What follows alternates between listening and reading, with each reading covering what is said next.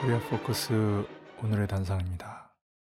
1926년 10월 17일 오늘은 타도 제국주의 동맹이 결성된 날입니다. 북에선 타도 제국주의 동맹을 약칭해서 티읕, 디귿, 트드라고 불렀는데요. 언젠가 북의 남파공작원을 만난 남의 야당 인사가 그 사람이 진짜인지 가짜인지를 확인하기 위해 한 질문이 바로 이 타도 제국주의 동맹의 약자였다고 합니다. 한때 일부 운동권은 타제 동맹이라고도 불렀는데요. 일단 북에 저작권이 있는 만큼 북이 역사적으로 쓰는 표현을 존중할 필요가 있겠습니다. 가령 북이 김정일 국방위원장을 김정일 장군이라고 부르면 그렇게 불러주는 게 예의죠. 이건 1990년대 말 김정일 국방위원장을 만나보고 돌아온 정주영 회장이 남 언론 인터뷰에서 한 말이기도 합니다. 그때 정주영 회장이 자꾸 김정일 장군, 김정일 장군이라고 호칭하니까 남의 기자들의 귀에 거슬렸나 봅니다. 예, 그래서 왜 그렇게 부르냐고 했지요.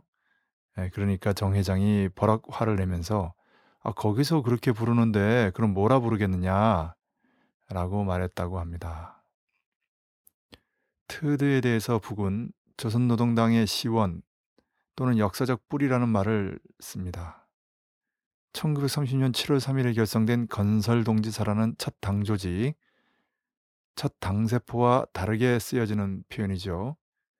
트드는 일제를 타도하고 조국을 해방하는 것을 최저 강령으로 삼았고요. 조선의 사회주의 공산주의를 건설하는 것을 최고 강령으로 삼았습니다. 김일성 주석이 다녔던 화성 우숙에서 트드를 결성할 때 당시 나이가 1912년생이니 만 14세에 불과했습니다.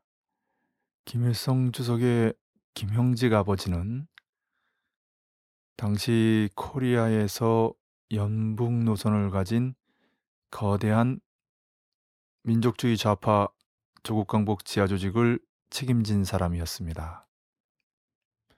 그래서 김일성 주석이 일찍부터 그러한 조직 건설의 노하우를 전수받았지만 그럼에도 불구하고 14세에 이런 조직을 결성한다는 것은 매우 놀라운 일이라고 아니할 수 없습니다.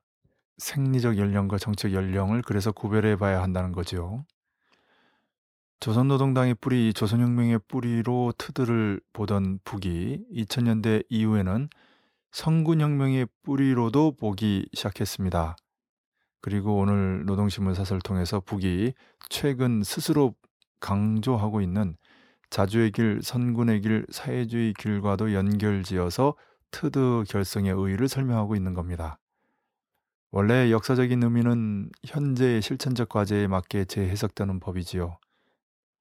총칼로 무장한 일제를 타승하는데 맨주먹으로는 안 된다는 게 1919년 3.1운동의 피어린 교훈이 아닙니까? 그리고 1945년 8.15 광복의 실천적 경험이 보여주는 거지요. 그런 의미에서 북은 조선혁명이자 성군혁명이라는 이치를 오늘처럼 다양한 차원으로 강조하고 있다고 할 수 있습니다. 한편 1972년 10월 17일 오늘은 박정희 대통령이 10월 유신을 일으킨 날입니다. 말이 유신이지 본질에선 정확히 군대 힘에 기반해 영구 집권을 꾀하는 정치 쿠데타입니다. 이때부터 1987년까지 대통령이 임명한 대의원들이 다시 대통령을 뽑는 우스꽝스런 간선제가 도입됐습니다. 그나마 형식적으로라도 유지되던 부르주아 민주주의가 철저히 유린된 것이죠. 이후 1973년 8월에 김대중 납치 사건이 벌어지고 1975년 8월에는 장준하가 의문의 죽음을 당했습니다. 그러다가 1979년 10월 드디어 부마 항쟁이 발발하면서 결국 그해 10월 26일에 미 중앙정보국의 지령을 받는 김재규 중앙정보부 부장에 의해서 박정희 대통령은 총격 피살됩니다. 오늘 제2의 유신을 꿈꾸고 있는 박근혜 대통령이 무엇보다도 유념해야 할 역사의 교훈입니다. 오늘의 단상이었습니다.